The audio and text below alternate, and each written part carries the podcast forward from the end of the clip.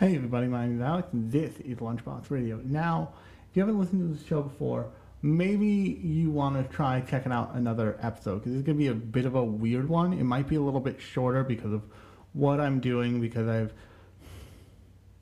well, I have had a lot of time to watch anime. First off, I've been very busy at work. So busy that I'm actually going to be putting the news show on the back burner for a while. But don't worry, I will still make plenty of use of all the things I use to do it because, as you know, I usually use the same stuff I use for the news show to do um, to do um, plot synopsises in this very podcast.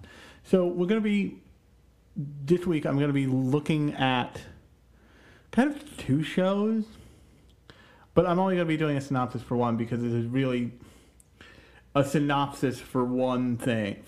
Because the synopsis is really ultimately um, useful for the one thing, not really the other. I've done episodes on both before. You can go check out the episode on Durara in this podcast feed. You can also go check out the episode on Ikebukuro Westgate Park. And the reason why I'm doing this is because I've like, I've, I get in, I get in my head about stuff a lot in the middle of the week, and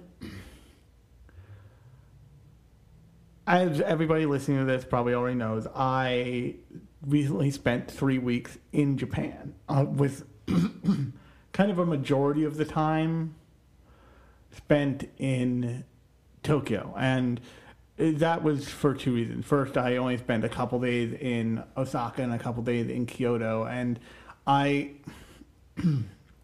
I think I spent probably close to the right amount of time in um, Osaka, but I probably spent a day too long in Kyoto.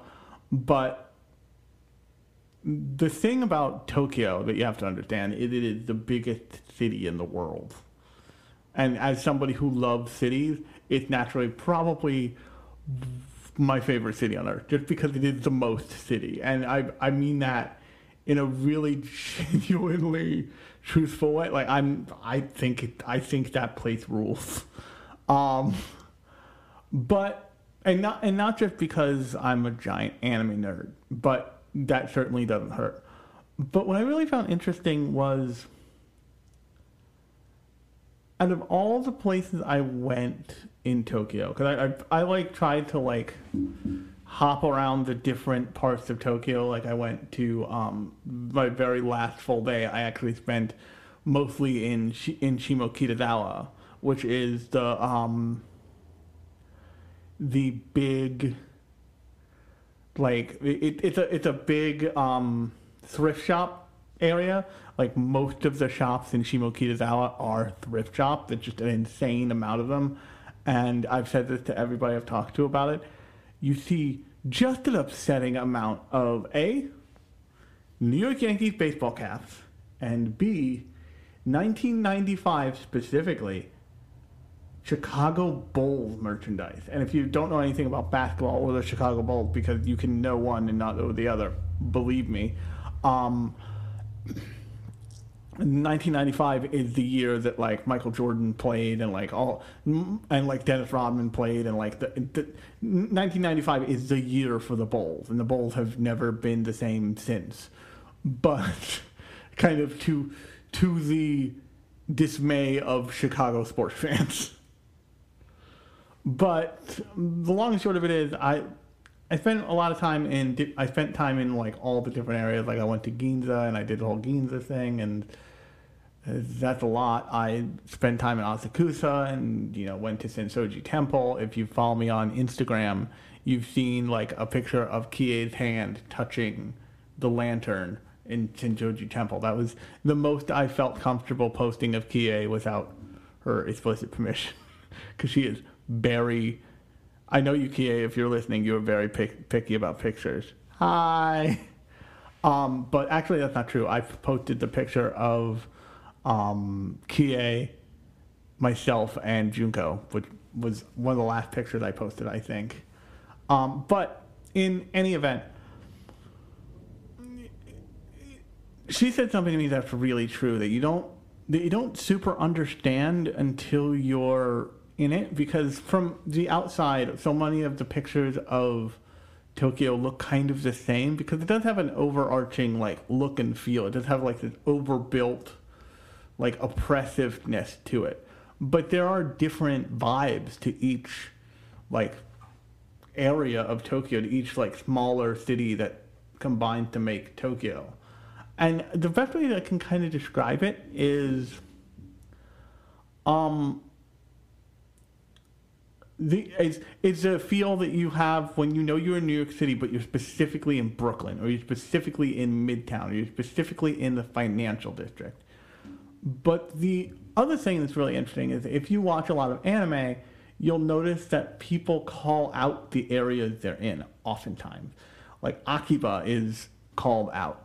Um, they don't necessarily call like, or you have specific like moments that are called out. There are, and that's less true in other media with other cities, or even in even in Japanese media with other cities.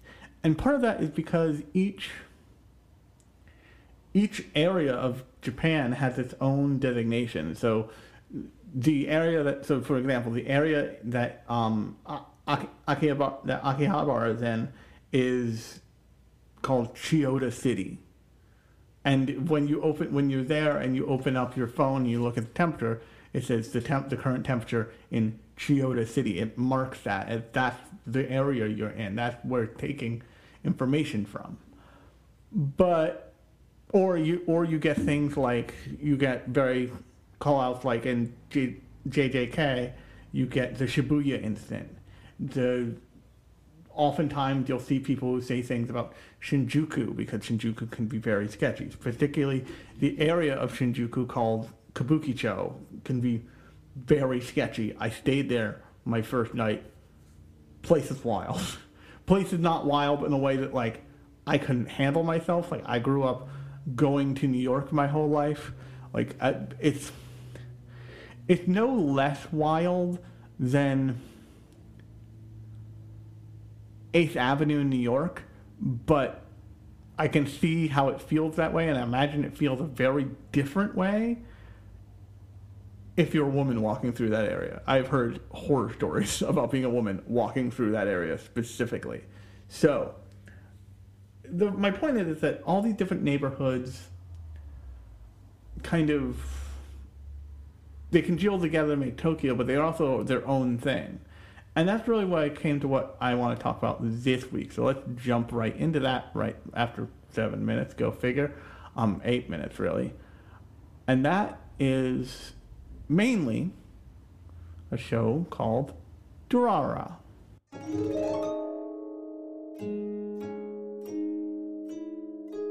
Anime considered.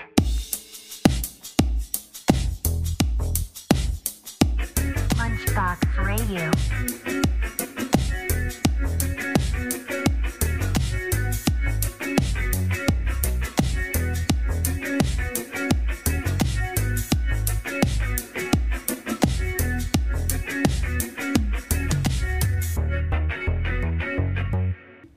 Now, before we jump directly into what I want to talk about here, since this, if you've never listened to an episode like this on the show, um, a great, another great companion episode, actually my episode on, um, what's that?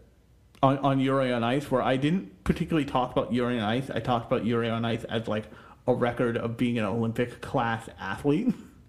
Um, that's a little bit of how this is going to go here. But before we jump into that, let's get a quick plot synopsis from our favorite AI friend, I. I, take it away. Cool, I got this. Durarara focuses on Mikado Ryugamine, a young boy who moves to Ikebukuro, Tokyo, seeking excitement. He quickly becomes involved in the city's supernatural and gang related activities. Now that that's out of the way, I want to focus less on like the characters of like our main character, um, Masaomi or Celty specifically. Although as as a disabled person and as a person who has run panels in the past at anime conventions, very a very popular panel at an anime convention. By the way, like if I never said this, but by the end of me doing my Full Metal and Beyond panel, the room was full every time I did it. It was under like they moved. they started me in I think the biggest room I've ever been in, which is in the um the Hyatt in um the Times Square Hy- the Times Square um Hyatt or whatever, and they put me in like a huge room, and I felt bad for the panel that was before me because I quickly realized that ninety percent of the people who were there were there for my panel and they were camping out. And then the room filled further to be like anywhere from a third to half full, which from my first time I was like, oh shit, people actually want to see this. And the room was like a, a ballroom. It was upsettingly large. Ever, every time since I have been in smaller rooms and they have been like standing room only, which is crazy to me. Which is I it made me so happy to like do that specific panel about disability anime and like bill rooms. But the reason why I bring that up is because Celty is one of my best examples of death of death and mute characters in anime. And really, she's completely independent. She does not need your fucking help. She is just out in the world doing her own shit, and she just happens not to talk. She can hear you, but she can't speak. So it's just it's it's really it's a really great example of a hyper competent um, character, and the people close to her don't they don't um, they don't fault her for that. A great another great example of this it, they, they don't they don't fault her for it. They don't even really call attention to it. They they are close enough to her and they just accept it. And there's this I always appreciate when my friends have never a- never really asked about what my deal was when they see my disability. They never like what ha- well what happened, and my my two best friends in the world, Kie once again, hi Kie, and Lauren, both never asked that question. Like it came up eventually, but it was never like what the fuck happened to you. Like, I need answers. Explain yourself. Make it so I can understand before I accept what's already in front of me. Lots of people have that shit, have that relationship backwards. The understanding should come after acceptance, because if you require, if you require to understand what's happening before you accept it, you're denying that what's happening is happening, kind of. And to do that to a person is more than a little fucked, in my estimation. So Celty as a character is really interesting. But the re- whole reason why I want to talk about this, and the reason why I brought up um, Ikebukuro Westgate Park, is because there's a, really critical character in both shows that's n- more explicitly mentioned in. Uh, there's more explicitly depicted actually in Durara, but it explicitly mentioned in Ikebukuro in um what in Ikebukuro Westgate Park, and that is the part of Tokyo called Ikebukuro. And the reason why I and the thing that really drew me to this is I spent time there, and I really kind of probably my favorite part of Tokyo. It's just probably my favorite part of Tokyo because it has the right mix of things. It has the right mix of you know small and big shops of residential and commercial of like high end and low end of seedy and clean. So i gotta give you some just walking around stories from ikebukuro because they're in my head and they're what kind of got me to this thing. And then i'll relate back to why it made me think of specifically Durara, and then also um, Westgate Park in a second. So when I was walking around uh, around the station, you can walk that you can very easily walk down this small alley, and it comes to a T. But right before it comes to a T, there's a underground, there's an entrance to an underground shop. And this this is kind of dark and dingy. It's very clearly an alley that has existed for a while. Um, on one side, on the opposite side of the, an alley is a cut through that is just like a cut through with storage lockers in it, which is weird and wild. And when I was there, there was a truck stopped at the tee, at the tee off, uh, the cross street that teed off the end of the alley. So instead, so I kind of instinctively looked to the side and looked at this like underground shop entrance, and what I was met with kind of just made me instinctually laugh because it this like door to just like door to stairs that went down with papered. I'm not kidding, papered in Japanese promotional posters for porno. And like not like not like the stuff where like the girl's clothed in a bikini, like full on like orgy and gangbang like full naked situations just so much so much more than you would ever see. And bear in mind i am a guy who like many people in new york do have had a lot of interactions with 8th avenue in new york specifically the part of 8th avenue um, by times square and penn station like in between that because if you've ever if you ever commuted in or out of the city and you need to go through Times Square, sometimes, if you're like me, you like to go through Times Square and you like to just see the building. But sometimes you want to get on the, last express train. You don't want to take your fucking time. So you switch over to 8th Avenue and you book it. But the interesting thing here is what you book it through is a bizarre collection of bodegas, strip clubs, porn shops, and bars. And then eventually you see the Tick Tock um, diner and you're like, oh, I'm right across the street from Penn Station. Let me cross over and go home, in my case. But the, the stuff that you see in the like there's like a there's an affront to decency in most Amer in like most American cities. Like you're very rarely going to see straight up naked people like on posters and stuff. You'll see allusions to things. The the outside of Philadelphia for the past couple of years has led to has led everyone who enters that city to believe that Philadelphia is currently real horny because it's all posters for prophylactic and birth control. it's fucking wild. But you won't ever see like straight up porno promotion with like girl with pixelated dongs, one in each hand, and just full chest out, staring you in the face on a Tuesday after. That's just not going to happen. That's all like behind all the facade, behind all the darkened windows of all those shops. You know what they are. And once you go in there, it's no holds bar, whatever. But the outside is always controlled.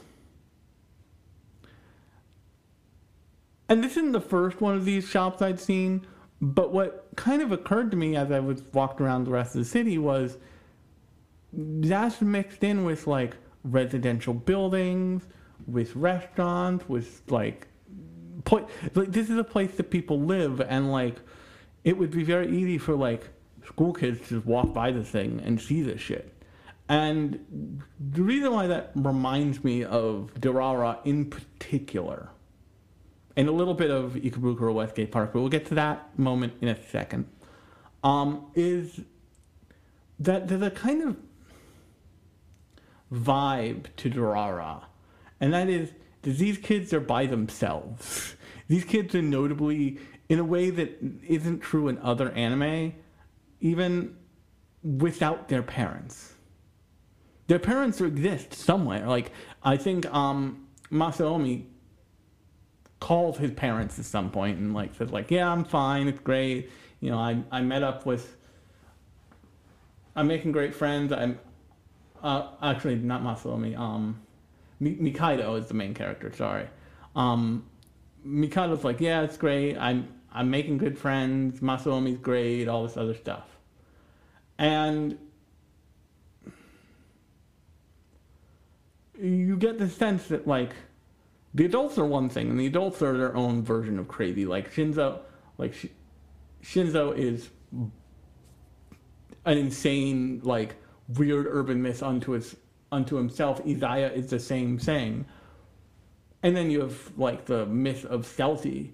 But in this part of the city, there's just enough mystery mixed in with reality and just and just enough stuff that's like a kid can see but can't enter that I can totally see a kind of fantasy world being built there. And also there's a there's another thing about Tokyo that and this is super true of um Akihabara like I, I at some point I'm gonna finish the show and watch it, but I have a new respect for Aki, for Akiba Maid Wars now because I've been there and I've seen the like maids hawking their wares. Like so, when you're walking through Akihabara, you, it's like you, and on the left is a is all the shops, and on the right is all of these girls in maid costumes trying to give you flyer to their cafe. And the cafes vary in quality, theme, and like mm, size. So like the big, what I think probably the biggest maid cafe I saw was this was probably a chain called Maid Dreamin', and it like they had billboards, they had like they, they were right they were right on the they were on ground level, and it was totally normal. And then the one I went to was eh, I forget what it was called, but it was a gambling themed maid cafe. Like you didn't really gamble; you gave them thirty bucks, and they gave you three hundred dollars, like three hundred dollars of fun money tokens or whatever, and you like played until you ran out of tokens, and then you leave. But the thing that you realize that I that you realize pretty immediately in Tokyo, and for me, immediately in in Akihabara because that was really when I came back to Tokyo. That was one of the first places Kie took me, and they there's like there's a verticality to Tokyo that you don't super realize all the time, and that is that there's a lot of stuff that's like on the fifth floor of a building oftentimes in a city like New York, what you want is usually on the ground floor, unless you're going to a very specific thing, or you or you're going to somebody's apartment. It's on the ground floor. That's just the way kind of American cities work. If you've ever been to London, oftentimes their stuff you go down into basements. You don't go up, you go down. In Japan, at least in Tokyo, and a little in a little in other cities too. There's a kind of acceptance of like shit can be on whatever floor it wants it, it wants or needs to be on. This gambling scene maid cafe is on the seventh floor, and surprise, surprise, there's no windows in here. It's a it's a gambling themed cafe. But th- the bottom of the building is kind of nothing. It's like a side entrance or something. And so the interesting thing here is that like in Ikebukuro Westgate Park, they really get into that. Like a lot of the main character of that show's like dealings happen at like a at like a smoke. One of the first things you see is um is a is like he goes to a smoke shop and it's like on the 15th floor or something and you don't see that a whole lot in Ikebukuro in um in Durara, but that's also because you got a bunch of kids. Like they're not going to a smoke shop. They're like gang gang fights, kind of. And the other thing about that I liked about Ikebukuro specifically, and I didn't really realize this until somebody made a post about like, well, would you live, live in this part of the city or this part of the city? Like, would would I? I forget how he posed it, but it was like, would you rather live in like near Tokyo Station or in Shinjuku? And in my brain, I was like, why, why are we, why are we counting out Ikebukuro? Like Ikebukuro seems fabulous. Ikebukuro seems nice and quiet, but also loud enough when, for when you want to like go get a drink or like go get in some trouble. And it occurred to me that, and Kie said to me at some point, she's like, "Oh, it makes sense that you would want to go to Ikebukuro. That was a real, for a long time, that was a real otaku mecca, and it snapped into place of like, wow, that why there are two shows made in that area is because it's a place that otaku would be familiar with, much like Akihabara." But the difference in Akihabara, but in between Akihabara and a place like Ikebukuro is Ikebukuro has more quiet areas. So in um, Ikebukuro Westgate Park, the show, it's named after, and I actually found this park, this big circular park with a stage on one side called Ikebukuro Westgate Park. It's just a public park with like cool benches and like it's got a fountain feature that turns on sometimes. And when I was there, there was a um, there was a street performer playing a saxophone. It ruled. And the thing that occurred to me was this is so much of Tokyo can feel like it both has all the room in the world for people, but none of the room for them to live their lives. Ikebukuro manages to feel like it has room for both. And that's why I think even a show, either show, um, although Durara is miles better than Ikebukuro Westgate Park, make no mistake, they both capture this core part of the area, and that is this is a place where people can live, where people can live and do business, and it's a complete, it's a complete system. So, for example, I'll give you a perfect example. Um, I first first night I was in Tokyo was the was the day I got there because I flew into Tokyo and then took the train to um, all the way out to Osaka and all the way out to um, Kyoto and then took the took the local train to Osaka and then took the train all the way back to Tokyo. But first time I was in Tokyo, I stay, I stayed insanely, to be fair, in Kabukicho. I stayed in an APA hotel in Kabukicho. It was a very it was a it was a pretty good hotel. The hotel room was like the size of a postage stamp, but what you gonna do? It had its own bathhouse, which was great. I didn't use it. Maybe some other time, but I just, I didn't have time. I wasn't gonna spend my time in this ho- in this tiny hotel in this tiny hotel room going up to the bathhouse when I could go just let Tokyo assault me with all of its power.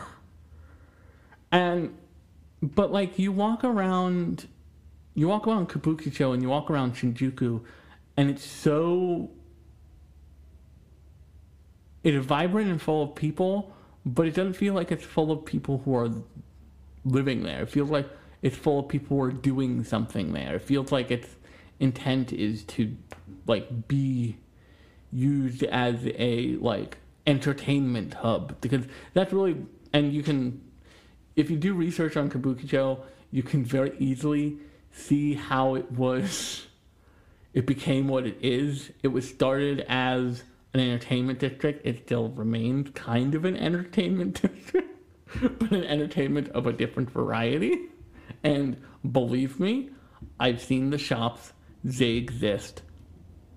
It's fucking wild. It's just fucking wild. There was one with like one that was just called like Madonna's Peep Show or something, and it was full on like, hey, come come in here and like we'll give you a booth, you can watch a naked lady, um, for like twenty bucks.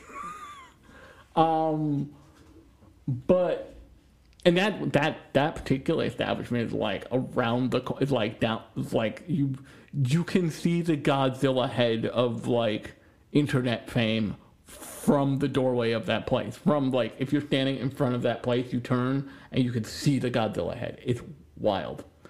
Um, but eh, like I said,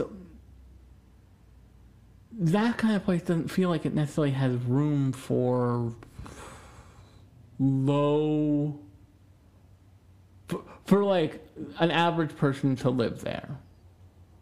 In the same token, a, an area like Shibuya, if you look up, you'll probably see apartments. I mean, I've walked across Shim- Shibu, um, Shibuya Crossing and like went and got fried, like fried chicken or something. Fried, I think fried pork cutlets. Kie would remember. Hi, Kie. Um, just got a counter in the podcast for that. But, um, the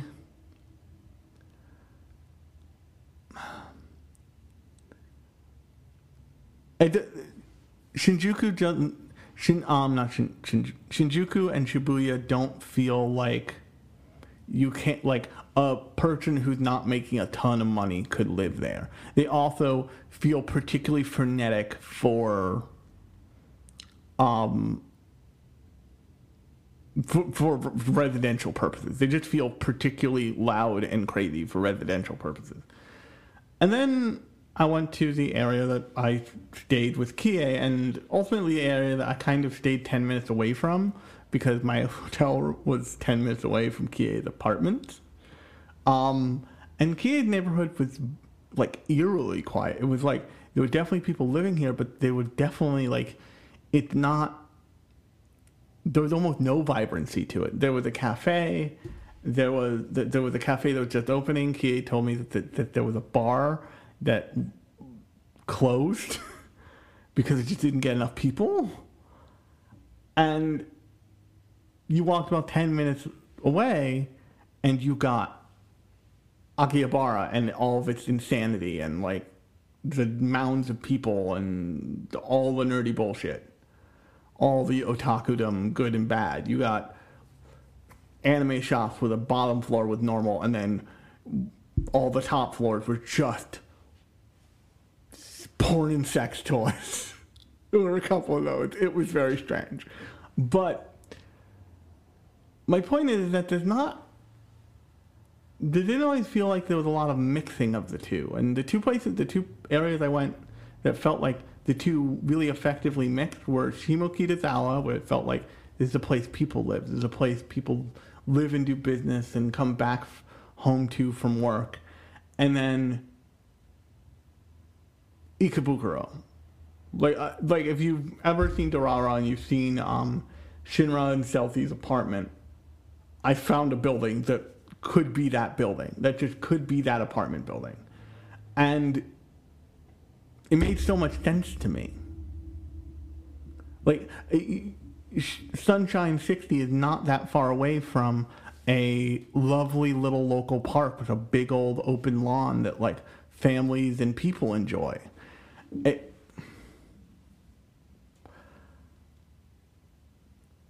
there can be a tendency when you're watching media from another country. I'm not just talking about anime here at this point. I'm talking about any media from other country, and you probably feel this if you watch stuff from that takes place in New York and you've never been to New York City.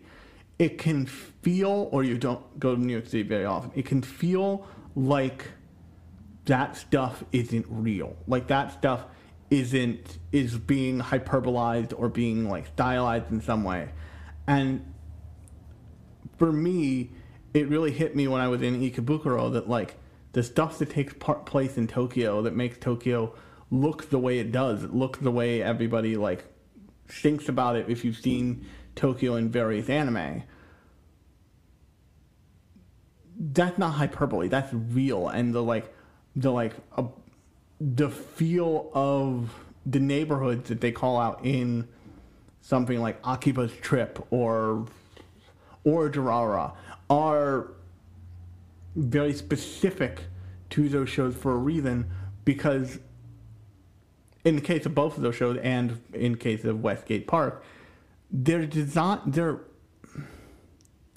they were made with the idea that those areas would be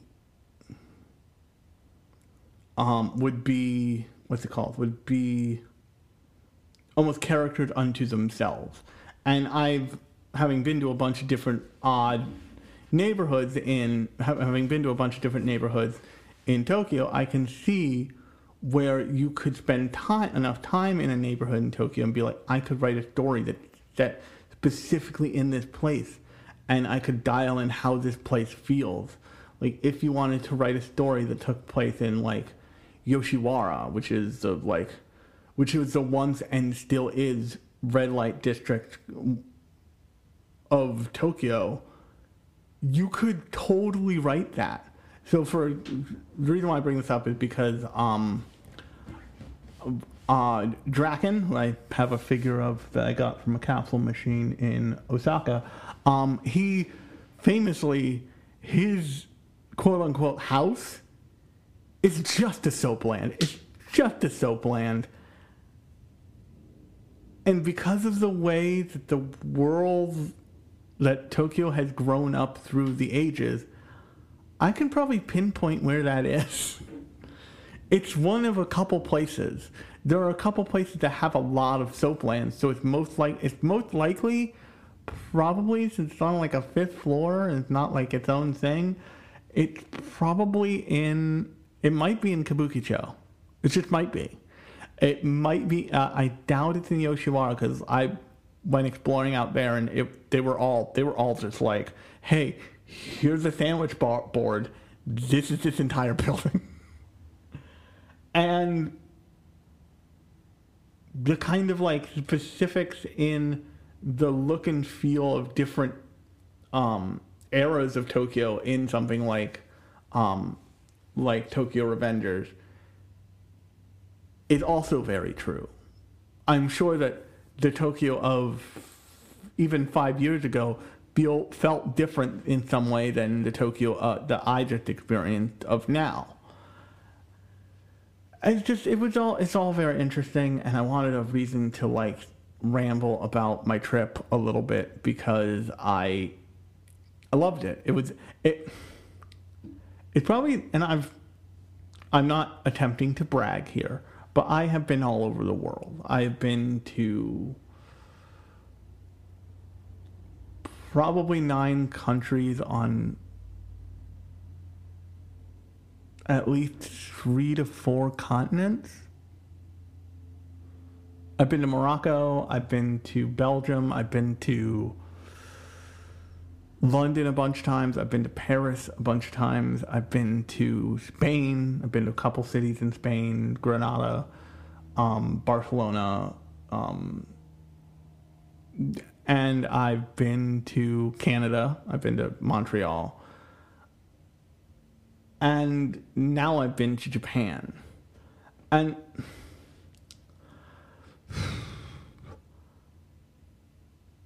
this was the first time where it didn't feel real in the middle of it. Does that make any sense? And part of that I realize is my like nerdiness and my otakudom. But the other part of it is that it was, and I'm certainly going to go back at some point, um, if for no other reason than Kie would spit on my grave if I died and didn't go back. Um, but it felt like a place I could be. It felt like a place that had room for whatever I was.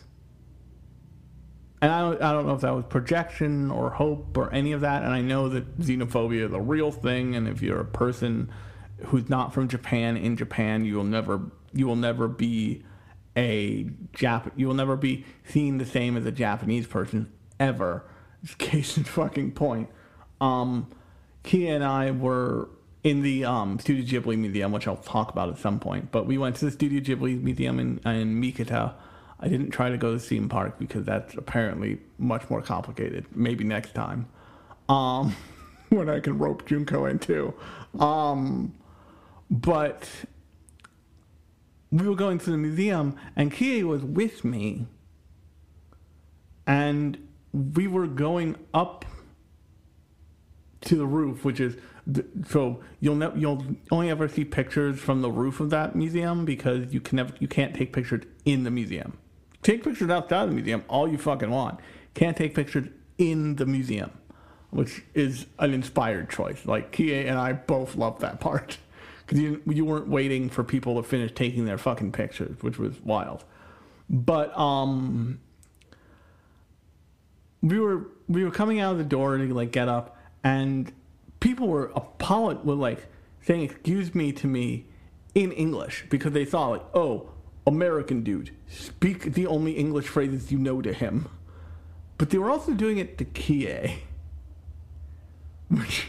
I, when I caught up to him, I'm like, I'm sorry. I'm sorry that I'm infecting your whole life right now. And she's like, it's fine. It's shitty that they do it at all. It's, but it's fine and that was because like they they assumed that it like oh if these two are here together then a they're probably a couple which is me and Kay have grown have grown depressingly used to that to that like fact of our friendship that people always assume that we are an item. Um it does not help that we compensate for each other like an old married couple but that's neither here nor there. But it's just like uh, something about Tokyo just really rang like resonated with me in a way that like like I once again I'm a person who loves cities and I'm sure a lot of the reason why I love Tokyo is Tokyo is just the biggest city. It's it's the most city. it is if you listen it is if you listen to Friends at the Table, Tokyo is city city, and it rules.